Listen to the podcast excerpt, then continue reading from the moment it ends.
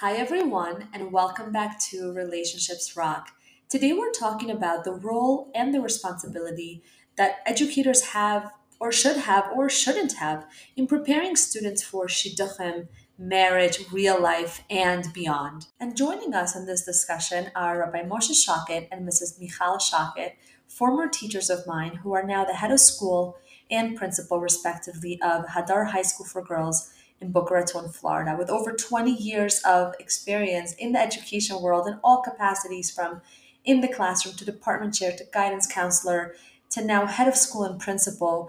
And having founded their own school, they're going to share with us about their experiences, their insights, gems, and rocks, and how to better prepare our students for Shidduchim and beyond. So, whether you are in Shidduchim, out of Shidduchim, a parent, an educator, there are a lot of insights and rocks and gems to gain from here. At the end of the episode, I do ask them questions that were sent in by you guys on my WhatsApp status.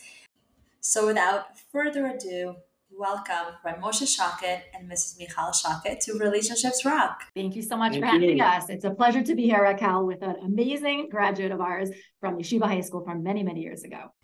Thank you. It's really an honor for me to have you guys here, and thank you for making time in your busy schedule to join us and to share your insights. The first question I want to ask you guys is How are you preparing students for Shidduchim, for real life, marriage, and so forth? But something that we do very special towards the end of our senior year with our girls, we have senior seminars. Um, so you're asking in terms of shidduchim and dating. The way that we kind of um, do our chinuch here is that you can give them skills that they need in marriage, but not have marriage classes. So a lot of what we do with the girls for our senior seminars is we bring in different types of speakers. One, of course, is going to be having to do with um, Taharas Mishpacha and something like that. They're going to go to the mikvah and they're going to get a tour so that they have a very positive taste in their mouth. Um, but the other speakers we're bringing in are completely different topics, but we do, Rabbi Schochet and I feel very strongly that that gives them a lot of tools. And our goal in high school with the girls is to create and to establish as many tools in their toolkit so that when they get to different stages, whether it comes to seminary or shidduchim or beyond in so many different parts of life, that they have tools that will help them in every area. And that, of course, will include marriage and, and things like that. So I would also add uh, two other things that we try to do. One is specifically in 12th grade, and then one is even throughout high school, at least from um, the perspective of Mrs. Schochet and I. Because Mrs. Schochet and I, while we're the head of school and, and principal, we also teach in the classroom. We feel very strongly that's why we went into chinuch. And even though Baruch Hashem, we feel very privileged to be able to, to lead this school, um, we never want to forget about the excitement of being Marbitz Torah and sharing Torah.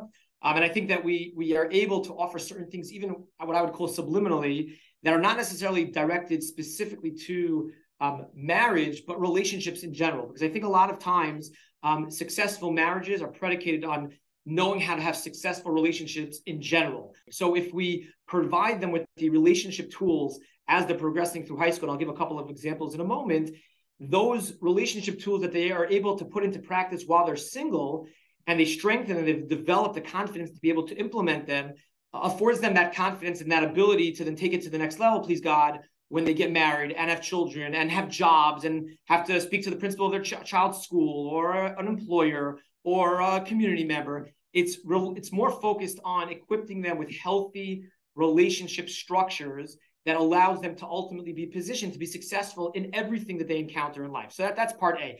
An example would be I, I in my class, and because in our school, our students all know that Mrs. Schochet and I are married, I will also provide personal anecdotes about different things in our own marriage and how it relates to our relationship with Hashem and how it relates to how to navigate certain situations. Obviously, nothing too personal, more funny examples because it, it mixes it up a little bit. But I think those small anecdotes really help the students connect to relationships in general and how they can envision what those relationships look like um, when they're older. And I also use very often um, opportunities to talk about friendships. I teach a class in Hashkafa, and it's called Olam Hamidos by Moshe Dan Kestenbaum.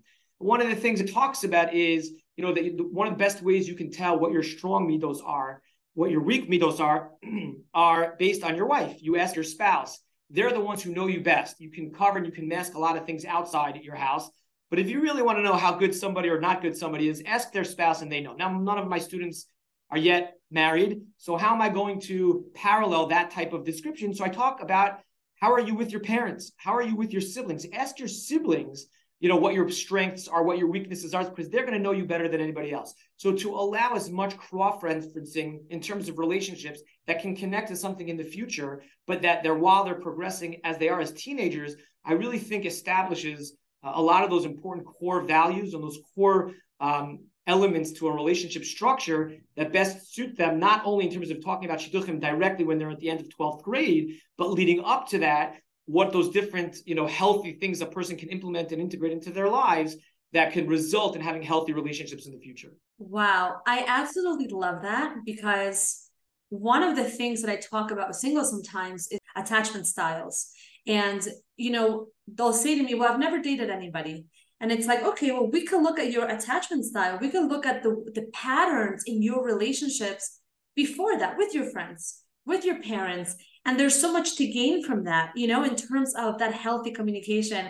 You know, I, I have sometimes singles say to me, can I just break up with him via text? Like it'll be so much easier, you know? And I tell them no, because as awkward as it is, and it's uncomfortable, and as hard as it is, this is preparing you for life you know, you think when you're married, you're not going to have awkward conversations. Of course you are.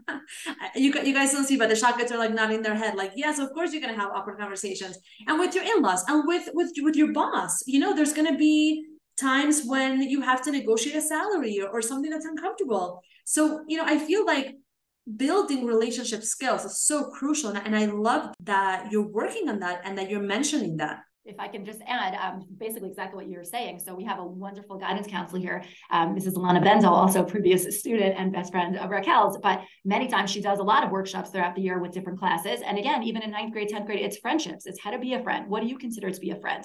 Um, girls come to us many, many times with social different things that they're going through. And we try to break down, what did you do correctly? What can we do better next time? She even does role playing with them so that if they understand what it means to be a friend, to be there for someone during hard times, during good times, sometimes sometimes you're the giver, sometimes you're the taker, all of that types of things. Mrs. Benzel discusses the, the, the, love languages with them so they understand enough about themselves and how they how they want to be treated, and then to learn that you know when you're giving back to someone else it's not only what you like but it's learning what do they like and what appeals to them um, but there's a lot that happens and like we said it's not a 12th grade thing yes we do address and we'll talk about that more another thing I thought of that we do toward the end of 12th grade, but we really feel like relationships needs to be established because that's ultimately what your marriage is based on, starting from ninth grade and 10th grade and 11th grade. I'll add one more piece of something that just that we do in our school.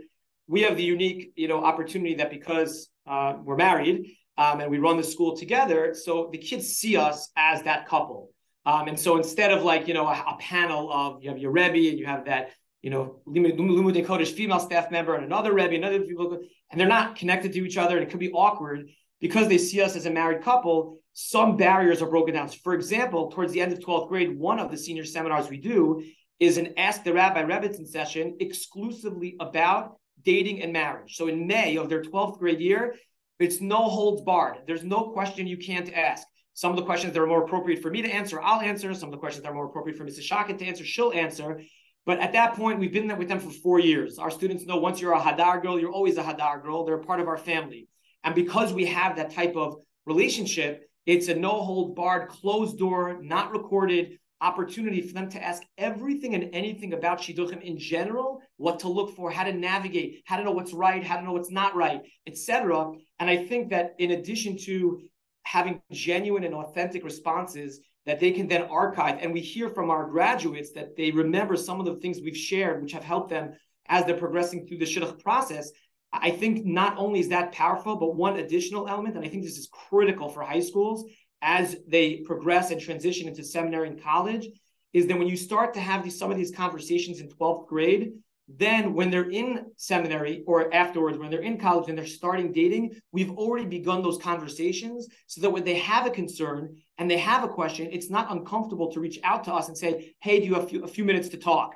I think when you don't already have that channel open and they've already been removed from your school for a year or two it's very awkward to all of a sudden out of nowhere say hey you guys have a few minutes. But if you've already begun some of these conversations you've begun to open those lines of communications as relates to this specific area, then they feel so much more comfortable. Oh, they already talked about shidduchim with us, so there's no unusual type of thing to say, "Hey, Mrs. Schochet, Rabbi Schochet, do you have a few minutes? Can I get you both on the phone? I want to pick your brains about something." So I think it's twofold. Number one, if you can, to create already that healthy relationship where they, you've talked about it, you've named it in high school, you've answered many of those general questions even before it's relevant.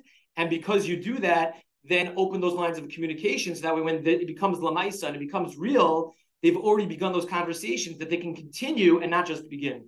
This episode is brought to you by OkClarity.com. OkClarity.com is an upscale version of Zocdoc for the Jewish world.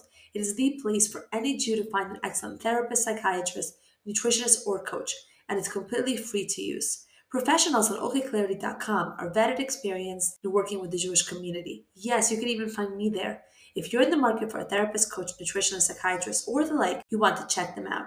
If you don't know what you're looking for, they have a concierge service where you complete a short form and they will personally match you, all anonymous and for free. Wow, can I can I go back to your high school? That sounds amazing. I, I absolutely love, and I, I remember being in your house for Shabbos meals and just learning from the example. And so again, I'm not surprised that you guys are having these real, honest conversations with your students. You know, I kind of wish that more people had it, especially because you were mentioning Rabbi Schochet how you know the girls because they have that relationship can call you. Most of the time, girls in shidduchim don't have the same relationship that a boy has with his rebbe in yeshiva. You know, they don't necessarily have someone who's, you know, on call. This is where, where dating coaches come in. But I do think it's wonderful that, that the school is kind of setting it up so that they do have this support. I'll tell you an interesting phenomenon that we have noticed over the last probably five to seven years is that for a long, long time, certainly when I was teaching in yeshiva high school, like the boys was I was close with, and the girls were close with Mrs. Schochet.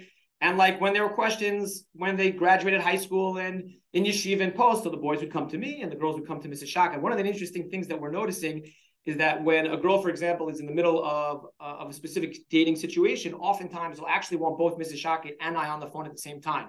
And it's interesting because we serve different roles. Mrs. Schochet is kind of there to help the, the girl work through some of her feelings, to be uh, empathic, compassionate, to even understand in a way that obviously a man isn't capable of doing. But what's interesting is a lot of the girls want to know what's making this guy tick.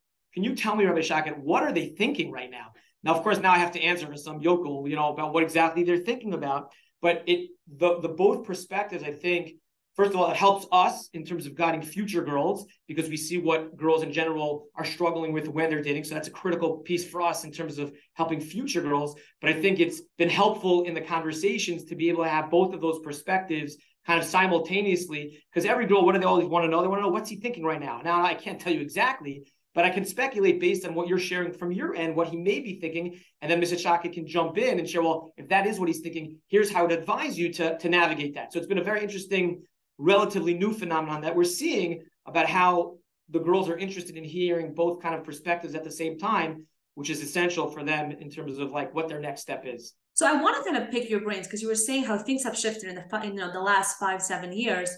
What are the topics that you find are being addressed the most? What are the questions, the things that maybe you kind of realize, hey, singles need to know about this when they're dating before they start dating? Um, so I think that what I hear the most, and definitely also not just from students or alumni, but just from reading a lot of articles about this topic, and certainly like listening to so many of your amazing podcasts and the comments that come out after that, um, I think that for many girls, and certainly as we're going to have more and more classes graduating, um, is helping the girls while they're single, understanding that this is a very unique time. It could be hard, it could be challenging, it could be frustrating. We're not taking away from that. You know, the girls more more times than not are waiting for the phone to ring and they're waiting for something to come through. Um, but to help them understand that this is a time where you can fulfill so many dreams that you have, and instead of just being that girl that's just waiting. And I just recently had a conversation with an alumni about that exactly really maximizing your potential, doing those things, travel, continuing schooling, all the different things that you dreamed of doing, being part of a chesed organization, all the things that you won't be able to do as easily and as freely when the time comes, Mir Hashem, of taking advantage of that now. And we don't really talk about that so much. And I'm not sure how much of that is addressed in seminary. Although, again, hearing from teachers in seminary and listening to their shiurim sometimes, I am hearing that more, I think, more recently than we did again talk about. I think things were taboo, you know, 10 years ago. And now it's okay to say, like, okay, there are still girls that are single at this age. And what should they be doing? And how should they still feel that they are completely a person and and fulfilled and how they can get there during that process. Yeah, I think also one of the things I think we're noticing is very interestingly, like we grew up in a world where there were no resumes, you know, and there then shadchanim didn't play the same role that they play nowadays. Even if you were in the frummer community, um, it, it wasn't as rigid, I guess, or as as systems oriented. It was more like, oh, somebody knows two people, they'll put them together. Now with the resumes, obviously it's much more structured, and there's a lot of advantages to it. One of the interesting things that we're noticing is that a girl will start dating and she'll put something on her resume, and because of the way it was worded on the resume, um, she was giving off impression X. And so when those moms were calling us to ask, well, is this really what she wants, or is this what she wants?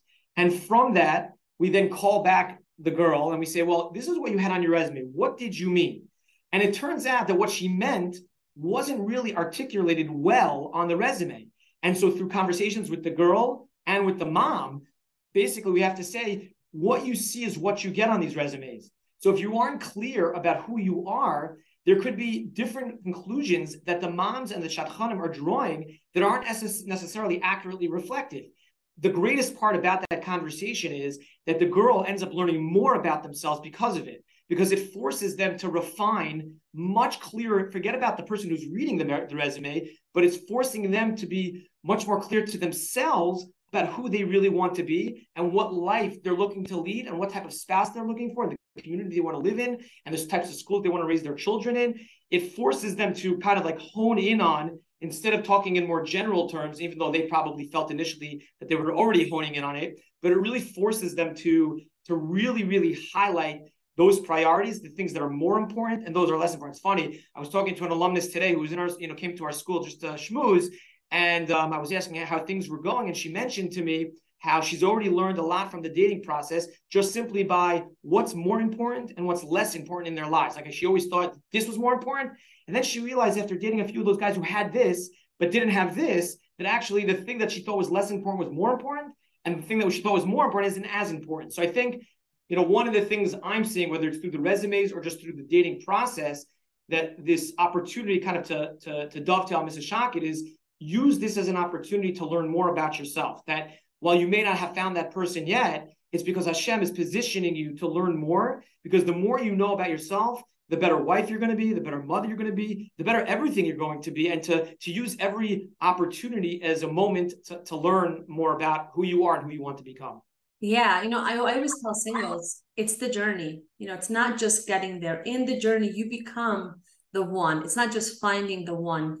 And, you know, specifically with what you're saying about the resumes, I actually encourage singles to give examples when they use an adjective. You know, I tell them, you know, if I say I'm, I'm outgoing or I'm spontaneous, that can mean different things for different people. Like for me, being spontaneous means doing something that day that's not on my to-do list. And I'm like, wow, like I'm so spontaneous. For other people, it could be skydiving, you know? So if you're using something to describe yourself, or if you say, I want somebody who's a ben Torah, well, what does that mean to you? You know, like you said, what you see is what you get. And I I, I strongly believe that that bio can be very powerful in making you stand out from just a pile of you know schools and and uh, reference lists it kind of gives people a little bit of, of your personality a little bit. Girls are ready to start shidduchim now, the graduates. So they'll ask us, you know, can we have you guys on our resume? And of course, you know, with pleasure, we love to do that. Um, but we always say, but stop in first so that we can have like a face-to-face conversation and really hear what you're looking for. And many times in those conversations, that's when they try to figure out what is it that we're looking for. We know our hashkafa is X, and we know this is really, but we really sit down and ask them as many pointed questions as we can and just try to feel it out. And it really sometimes just not only helps them with their resume, which is the smaller part, but understanding like a little bit larger of really what they're looking for. And like Rabbi Schochet said, either what's priority, where they're at right now, hashkafically, because it really has to be fine-tuned so so strongly as they're ready to start the shidduch process. And of course that changes uh, depending on how long someone, you know, someone is dating for. But we have found that to be very helpful before just saying like, of course, put our name down, which we always say yes to, um, but also come in, we'd love to hear. And then we follow up many times as it, as it goes to see like, is this still the same? Is this how we should still be answering it? Yeah, so interesting. I would love to know from you guys what advice you would give to parents who maybe have students in high school and maybe the high schools are not offering what you guys are offering. You know, is it the school's responsibility to prep students to be able to go on to be successful in dating and relationships and, and shidduchim, which is a whole like world of its own? Or is there something that parents on their own could be working with their their children and, and kind of guiding them into building those relationships and stuff. So I, I think it goes back to one of the first questions you asked, Raquel, and that is like what is our primary objective? So I think that when we look about look at shidduchim, we're not looking at shidduchim as the end goal per se. We're looking at healthy relationships. Healthy relationships are, are multitude of variables. We want them to be healthy in terms of their relationship with their friends and the community they live in, having healthy relationships with their you know employers and their colleagues, healthy relationships with their children and their spouse. It's a larger conversation than just shidduchim. So I think it is the responsibility of a school to step in and provide um, seminars, um, opportunities for workshops to be able to help the students role play, to learn about themselves, to learn about their friends in school, to understand what works and what doesn't work when there's a confrontation, for resolutions of those confrontations. It will ultimately spill over as they're getting closer and closer to graduating our school. And that's why it culminates with some of these more directed conversations as it relates to shidduchim, but it's a much larger conversation of being a healthy, adaptive, um, aware type of person who can be able to take critique, who can be able to communicate when there's a concern, to be able to have those healthy relationships even when there's bumps along the way. And a product of that is then you'll have a healthy, hopefully a healthy marriage with healthy children, etc. Um, so I don't think our focus is for four years, and I don't think it should be the focus. I think it would be incredibly inappropriate that a ninth grade student at 14 years old is already hearing about shidduchim. They're just worried about like making sure they take that first test. And even in 10th and even 11th grade, I think they need to grow and have fun and and and and live a life that's a little bit more carefree without burdening them of all of those future responsibilities, but instead, without them even realizing, equipping them with all of those resources and tools that they can test out while they're in high school, so that when we start to talk about shidduchim at the end of 12th grade, we're not coming out of left field and talking about some of these things. They've already heard a lot of these messages. They were just spoken about in relationships in general, and now we're kind of bringing them to the forefront as it relates to shidduchim you know, I, with parents also, I, I, think parents to talk about shidduchim in, in high school, sometimes, you know, parents will say that depending on what kid their kid go, school goes to in high school or seminary, which to some degree seminary does play a role. Let's be honest, even though we wish it wouldn't. You know, seminary, where you go in seminary, there is a piece of it that people formulate judgments on. But certainly while they're in high school, I think um, the focus should always be relationships. So if your child comes home and is expressing a concern about, you know, uh, a kid who sh- she's friends with, um, but there seems to be some uncomfortability. There's a strained relationship. Focus on building your kid up to have that difficult conversation. And through that buildup and through navigating that tough conversation, that hopefully they come out unscathed on the other side, they will then be able to build on that with confidence to confront the next difficult conversation. But more focused on relationships specifically and not shidduchim. They'll have plenty of time post seminary to meet with that life coach, to meet with those shadchanim, where the parents get advice from their colleagues or their friends who are rabbis, etc., that will coach them along. Um, but I think more focused on the healthy relationships and and let it trickle down to. What I would just add to that is that we have seen a lot from our graduates that in um, their seminary year, a lot of the seminaries do address this and they talk about shidduchim specifically, not just relationships, um, but specifically what to look for, how to navigate through that, dating and things like that. And I think that is really a much more appropriate time. Like Rabbi Schochet said, you can't overwhelm the kids when they're younger. It's so far away from them. But for seminary, the girls are definitely thinking about it a lot more. Um, I know a lot of schools during the Shana Bet program also focus on shidduchim and things like that. So they're getting it there. Um, but I would say to parents that the best thing we can do for our children is, is mirroring in our own relationships at home with our spouses. Because at the end of the day, you can take a million classes and you can take all these, you go to a conference on this and you can hear someone speak about that. But at the end of the day, our relationships so strongly is formed, our future relationships, how we saw our parents interact. I'll speak for myself personally, watching the way that my parents, Baruch Hashem, have such a beautiful relationship and a beautiful marriage, and the way that they could be very honest with each other and then joke around the whole time together, and they'll do fun things together, but they know how to have you know, and they're real. It wasn't like we only saw amazing things. We understood it was real. There was stress, times that were very, very difficult, financial, you know, things that happened throughout all of our years of childhood. But to watch the beauty, the way that they respect each other, the way they talk about each other, um, is really is really beautiful. And I'll say to the credit of Rabbi Schochet, um, he's very good at that. He will share with our students sometimes, or when he lectures and he gives you know classes to adults, if there's an anecdote of something that he likes in me or a mida, he will talk about that openly. When people see that that's how you talk about your spouse, and there's a tremendous mutual respect that spouses have, that to me is the greatest gift you can give to your children And when they see that, we hope, we daven, that that's what they mirror. And, and the rest, of course, is, of course, the tefillah piece is you daven and you don't stop davening for everything that we want for our kids to have and to be. But certainly when it comes to the topic of shidduchim and marriage and relationships and shalom bayis, is, is tefillah is going to be the component at the end of the day. That's going to be the greatest gift that we can give our children. Yeah, I actually once heard Rabbi Mansour say how the best thing you could do in chinuch is work on your shalom bayit that by you working on your shalom bayit, you're giving them the best foundation for all the chinuch issues that could come up. You know, you did mention seminaries and yeshiva, so I want to just speak a little bit about that. Um, you know, I have found again on the other side when people come back and we're kind of discussing things that sometimes seminaries really put a very unrealistic perspective or as somebody actually told me I'm, I'm, gonna i'm gonna mention this later I actually opened up my my whatsapp status for questions and somebody said to me that, you know, her seminary kept telling her, marry up, marry up, like, you know, expect X, Y, and Z. And I, I kind of wonder what your opinion is without having to get, you know, all political and controversial of what the role that seminaries and yeshivas are doing and maybe something that you think they could be doing differently or, or that they could be adding. So first of all, I think that I don't I, I don't I don't have as much to do with the yeshivas anymore just because we run a girls' school. Um, I'm not sure, and it probably has to do with the fact that boys, like you said before, Raquel, have rebellion when they come back to America. A and B, they're not starting the shidduch process immediately, kind of right after get they get off the boat. I don't get the sense there's a lot of marriage talk uh, for the yeshiva boys. Um, you know, Shana Aleph, Shana Bet that they're having, just because I think it's still so far away. They're more immature. They're still kind of transitioning from high school to like being an adult. Um, so I don't think there's a lot of that. I could be wrong, uh, I think a lot more of that happens as they're getting closer to that time, and that ends up a lot of the hadracha and the eitzos that are being given are being given by the rebbe who they've developed a kesher with, which, as you said, unfortunately, many girls don't necessarily have that opportunity. Um, you know, I think I think it is important for seminaries to to share. I think also the seminaries are hearing a lot of feedback. There are girls who are still connecting to their seminary teachers, and they're they're hearing that stuff in real time. I think that I agree with that. I think they have to manage those expectations.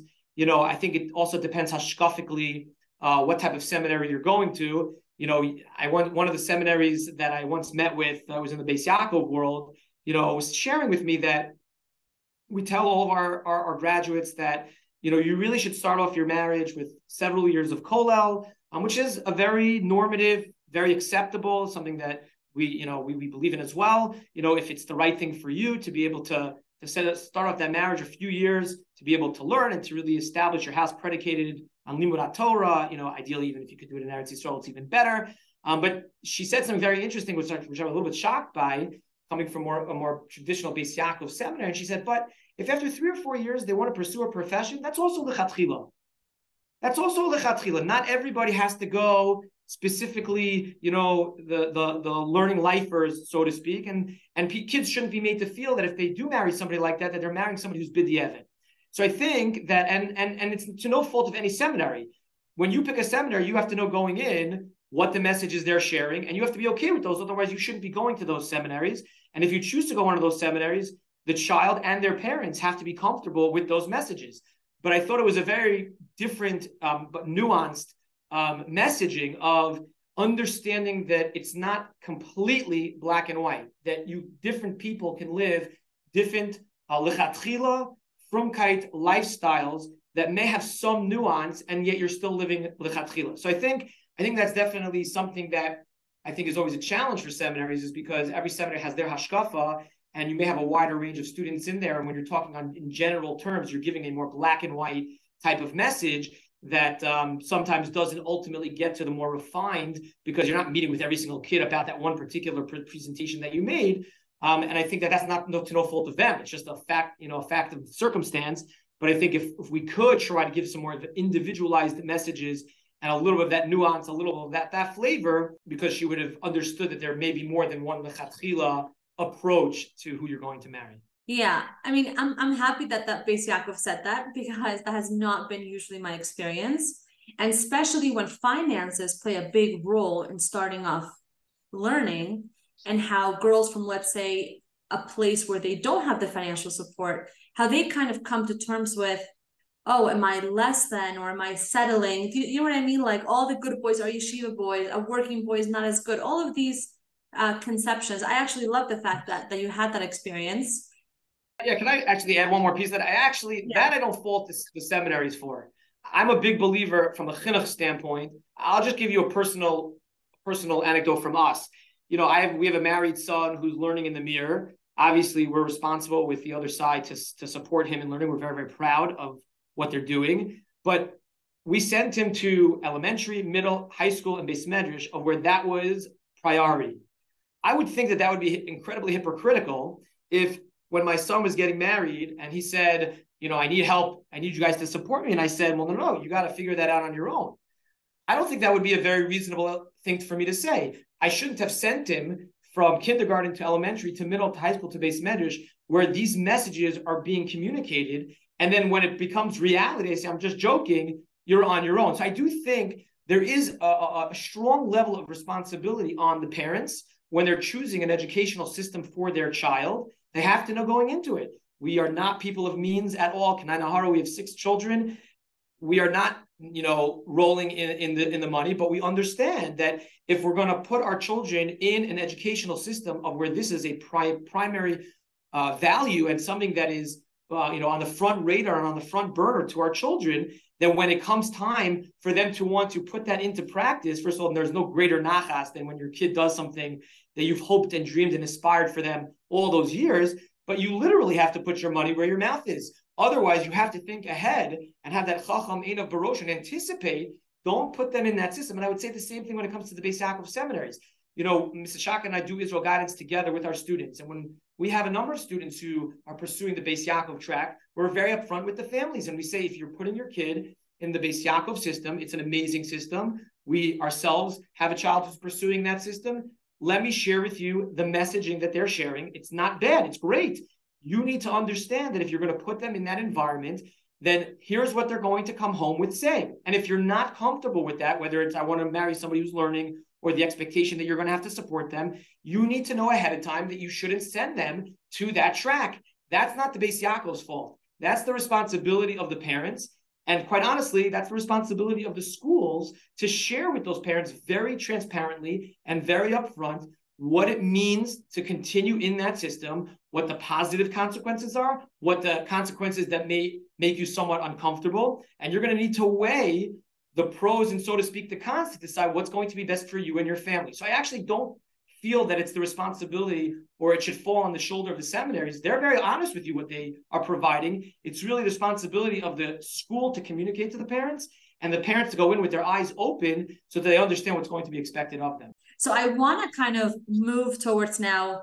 I, I posted on my status if there were any questions or or things that they wish that had come up when they were in high school or in seminary yeshivas. And here are some of the questions that I got, and I would love for you guys to kind of give me your comment on it. So the first comment that I got, and there were a few of these, was that that it's very possible that I have to wait and that that's okay. Everyone just kind of made it seem like shidduchim would just happen right after high school. And if you were a good girl, you got married easily. And you know the ones that didn't, something maybe maybe was wrong with them, chas v'shalom. And that life after high school is a lot more than just getting married. I wish schools had spoken about that how to manage that in between step from high school to having an adult single life? It's a very good question. Um, because this has come out the last, I don't know, a bunch of years that I'm hearing about this and reading about this so much, um, we really try to I'm not saying we're addressing it head on, but really when we speak to the girls, you know, there used to be, or maybe it still is, and certainly in different worlds for sure, that the way that they think about it is they go to seminary and the second that they land down on that plane, they need to start shidduchim and there's this pressure. And if they're not married within the third month of school, there's something wrong with them. And that's why it kind of started before with something that we're trying to like really, really stress as much as we can with kids is that first of all, not everybody's ready. So it's not like the first thing you need to do is start. And I've been hearing a lot from shadchanim where they get a resume or even a mom of a boy who gets a resume from a girl and sees that she just touched down and landed and they're like, are you kidding? Like First, get yourself together. First, whatever you're going to do. So you're at college, you're working, whatever. Have a life and get yourself kind of, and then when you're ready, I'll see it. But if I see a lot of the moms are dismissing those resumes that are too new and too soon because they want them to kind of adapt. beyond that, it is true that the, the world does kind of prepare the girls that you're going to go to seminary and you're going to do it while you're doing college, you're and then we hope that ends with very soon after that, you're, you know, you're you're married to the guy of your dreams. It doesn't always happen like that, as we know, and we're seeing that and hearing about that, and people are much more open about that now, which is why we want to try to encourage the girls as much as they can. Enjoy that time that you have as a single. Now, again, when you're in 12th grade, even when we're talking about, let's say, marriage and, and relationships, we're not really talking about when it's going to happen. I think it's an expectation that everybody has uh, that we want it to be right away, and we all do, and that's what we daven for. Um, but reality is it doesn't always happen that way. And our, our best piece of advice is it's not necessarily something I think that should be addressed in high school. I don't think that's the time really for this. I think a lot of those conversations can or should be happening in seminary. The best piece of advice we can give is do all the things you always wanted to do and be the person that you want to be. And everything else, at the right time, we hope that sooner than later for everyone will come. Um, but but don't look at yourself as like, I'm snebach, I'm the single, where's my, my sheta? Like you are who you are. And this is what Hashem wanted from you right now. And what you're supposed to be doing is pursuing your career, your degree, chasadim, whatever it is that you want to do, travel, have fun, and enjoy that time. Um, but I don't necessarily believe that that's something that should and and you know can be addressed so much in high school. They're so not really there at that point yet. Yeah, I also don't think you want to kind of set them up for that anxiety of like, will it happen? You know, will it not happen? And you know, again, this is a great time to kind of mention hashtag love yourself. Your energy attracts, and if you're stuck in this victim mentality of woe to me, I'm suffering and everything is horrible, you don't want people to pity you. Pity, pitying is not attractive. No one's going to look at you and be like, oh, Nebach, I feel bad for her. Let me make her a shidduch. You're not going to be attracting good things. So definitely, you know, whatever stage in life you're in, make the best of it. I actually heard this once, I think it was from Mrs. Canner. There's a chizkuni that says that Chava has two names. She's Chava and she's Isha. Because there's two roles of her. Sometimes, you know, you're going to have a stage where you're going to be the Chava role. And, and then there's a different stage where you can be the Isha, you can be, you know, this intellectual being, independent and and do all these things and whatever Hashem gives you, you know, kind of like make the best of that moment. Right. I just want to add to that, Raquel. I think that's beautiful. And I have heard that from Mrs. Canner and from you. And I, will say that that really applies to every stage of life. And I don't think that's mm-hmm. only Shidduchim. I'll tell you, we got married, Baruch Hashem, we were blessed with a child right away. And then for many years, we struggled till the next one came with a loss in between. And I remember a very close friend saying to me, teacher actually of yours, Mrs. Esther Grossman, and she said, focus on what you have right now. Focus on the time, the extra time that you're going to have. And Emir Hashem, HaKadosh Baruch was going to bless you at the right time with, you know, with many children and you won't be struggling with this. But really that's every part of our life. And it's not, I don't really don't think it's just when it comes to shidduchim. It's everything. There are times where you want something, you want a certain job and you're not getting that job. And why is everybody else around you moving up to that stage and I'm still left behind as just whatever that and we have to learn how to maximize what we have at that time and to look for the brachos we have at that time. And I love what you always say, and I've heard this from you many times. Your energy is what people feel. So if you have that negative energy, woe is to me, that's how every friend, every potential shidduch and coworker, that's how your family, your siblings, everybody sees you as that. That's no one wants to be around someone like that. But that positivity is very important, even when it's hard. I once heard a great, I mean, I, I, he has said it many times, Rabbi Goldberg says a great vart that when the Torah says v'ahavta l'reyacha kamocha, so the simple translation is you have to love everybody like you love yourself.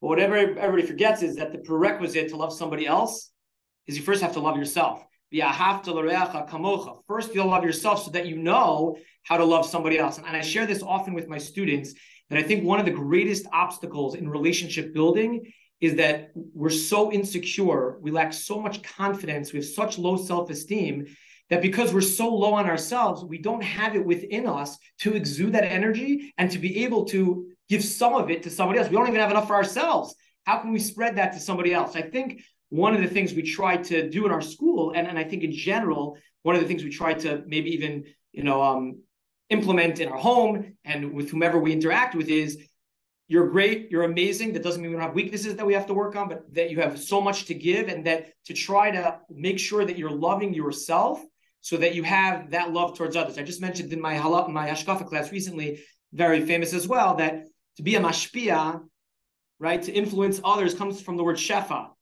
comes to, from the words overflowing. You can over only overflow if your cup is full to begin with. So how can you go ahead and give to somebody else if you yourself are empty? You have to fill yourself up with the confidence, the self esteem, with an understanding that you're capable of tremendous things, being able to identify your kochos, your capacities, your abilities. And when you do that, you begin to appreciate who you are. And once you're able to appreciate who you are, you're then capable of recognizing the strengths in others as well. And that just is like that that cyclical effect of building really healthy relationships. I feel like that's like the highlight clip for this for this episode. I absolutely love that. So let's go to the next question. This one I got a bunch of in different ways, which is how to communicate and how to argue. That was something that actually people mentioned a lot. I wonder if you guys could just give us like one tip that you have in terms of communication and how to argue. Okay, I'll start. So I think that for many couples, you know, opposites attract. That was definitely a situation for us. Um, we are very similar in certain ways, but we are so different, which is why people always say to us, How are you married and work together? Doesn't always work for everyone. And I'm not saying this is like the perfect model, but it does, thank God, Baruch Hashem, work for us. And I think um, because we are so different with each other. So I'll speak for my husband. Uh, Rabbi Schochet is vocal. He shares how he feels, he communicates pretty straightforward. I am not a communicator. I don't like to share how I feel. I'd rather just like be like, okay, you're right, which is what I do most of the time in my life in every relationship that I have. Okay, you're right. Like I don't want confrontation. I have learned through my marriage um, that I do have to figure out, and through my my position also that I have to be able to express how I feel, even when that's hard for me. Um, and so that is something that I, I, still till today work on and struggle with for sure. Um, but to me, the most important is when you're having an argument again whether it's with your spouse whether it's with your best friend whether it's with your sister or a coworker is you need to definitely validate that other person for sure that you need to they need to be heard out. You let you need to let them talk. So what i've learned is like really just be quiet let them talk. And this i do with students also like let them just vent let them get it out. They need to. And then after that you can then share what you're thinking and what you're feeling and try not to bring in other things not to, well, last week you also did like just stick it on what it is right now. Right now, we're talking about this. And so this is how I feel right now, or this is how this makes me feel. And I also am very apologetic. So, of course, as I'm like, having any type of like argument or conversation or confrontation, which is very uncomfortable for me. Um, but I always will. Obviously, I'm so sorry that I made you feel that way. And even if it wasn't on purpose, or even if I didn't, I really didn't make you feel that way, but that's how you feel. I am so sorry for that. Like I really try at least from my end in conversations again it's with marriage but it's, it's it's relationships. It's every relationship that we have is to hear that person be quiet let them talk. They need to get it off their chest. Always apologize whether you were right or completely wrong because at the end of the day it's not about being right or wrong. If you want to have a healthy relationship bite your tongue and bite your tongue many many many times and try to pretend you don't see things many many times. Because if we say everything that we want to say with with our moms with our mother-in-laws we will have no relationships out there. But if we bite our tongue is this really important? Is this going to matter in five years from now? And if not zip your lips. You don't need to say anything as much as you can. And then when you do need to then you need to communicate. Uh, i had the opposite experience. I'm a very transparent don't really have a filter um, in the same way certainly when i was younger. Said it like it is communicate it like it is, no sugarcoating. Um, and also, my brain is much more of a black and white. I'm I'm not as gray. Over the years, I've I've become more gray. Thank you to my wife, who has helped sensitize me to those things, which I don't think is uncommon for men in general. I think men are more A plus B equals C, and I don't get it. If that's what C is, that's what C is, and I don't understand why you're upset. Da, da, da, da, da. And to realize that it doesn't matter, and, and I'll echo those sentiments of Mrs. Schochet, doesn't matter if A plus B equals C if ultimately D is what's best for your relationship, then I'm going to turn C to D because at, at the end of the day, it's not about being right. It's about being that person in that relationship to validate and to legitimize and to comfort, etc. So definitely through, you know, my my natural inclination is to be very direct and say exactly what's on my mind, but to over the years to learn, first of all, take a breather and you don't have to say everything at once and think before you speak and make sure what's coming out of your mouth is really how you feel and it's not just the emotional piece.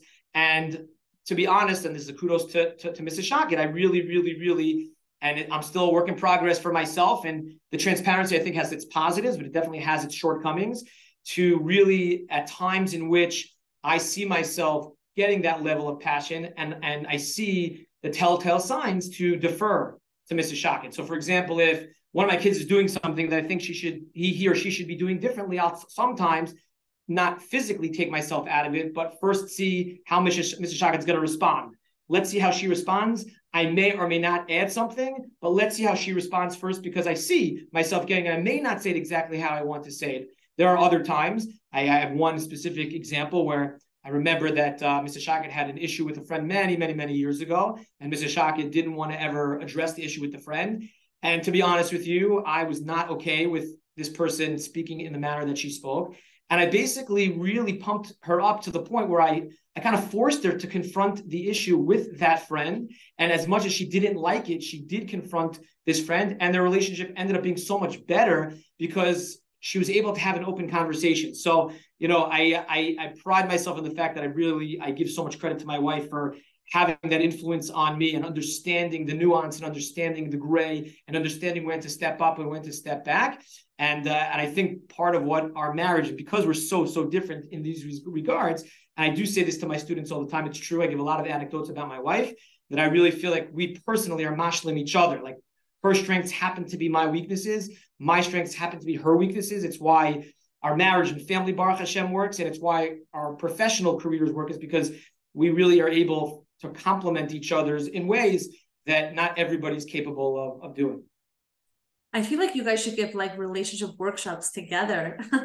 I absolutely love the vulnerability and I want to kind of bring it together. You know, all, all the points that, that you're saying. One of my teachers in Stern, Mrs. Shoshana Schechter, told me how her the, their Mesader Kiddushin, Rabbi Twersky, said to them, whenever you're arguing, if you're able to, hold hands. He said it will remind you who you're arguing against. And she said there were times when she was upset with her husband, and she's like, I don't want to give you my hand, but I'm going to give it to you anyways. You know, and she said that alone would like break the tension. But it's just to remind you, like, who are you fighting against? Like you said, your spouse is going to highlight all the things you have to work on. And I think overall it's it's the respect, it's the the speaking in a way that it that is befitting of you're speaking to yourself. I really want to thank Rabbi Schochet and Mr. Schochet for giving me of their time. They're so, so busy. I really appreciate it. I think everyone here picked up on so many gems and rocks in this conversation. Thank you again for joining us. Thank you. Uh, we just want to thank you, Raquel, for inviting us to be here. We are so proud of everything that you have been doing and doing, and I love following everything that you put out in such a tsanua type of a way without doing it through other channels. You do it in such a beautiful way and such modesty. You were like that in high school, and you just took it to the nth degree. So we're so proud of you and so happy. I would say this has been, I think, our rule of thumb is just be real in life. Just be real. Don't tell your students something you're not doing. Don't pretend like you're not who you are I think that kids see right through it when there's a disingenuous, where there's an inauthentic presentation. And, and then what ends up happening is, is once they see it, you'll never change their impression of you. And I think that I think that one of the probably the core value, you could be a, a huge Talmid Chacham, you could be a scholar, but if at the end of the day you have an inability to connect because you're just not transparent and honest and real, you're just never going to connect. And you may not be as big of a Talmid Chacham, but you are able to inspire them through the Torah you're teaching them, and you are real. You end up having a much more profound impact and influence on who they are and ultimately who they want to become. Like at the end of the day, what do we want for these kids? We want these kids to grow up to be B'nai B'nos Torah. Well, if they're not seeing in their homes and in their classrooms people who are modeling, as Mr. Schochet was saying earlier, then what have we given them? Unfortunately, and we're both principals, and it's sad to say, but I don't know how much they're actually remembering from their Navi classes, from their Halacha classes, from their Chumash classes, but they are remembering those conversations you're having one on one or in the context of a classroom and making sure that you're real about everything. And it's okay to say, I don't know. And it's okay that you share a weakness and you make yourself vulnerable publicly, privately, but to be real, I think ultimately is going to lend itself to a, them wanting to develop a relationship one, with you and to ultimately wanting to continue that relationship far, be, relationship far beyond far beyond high school. Thank you so much for joining us. We'll speak to you guys.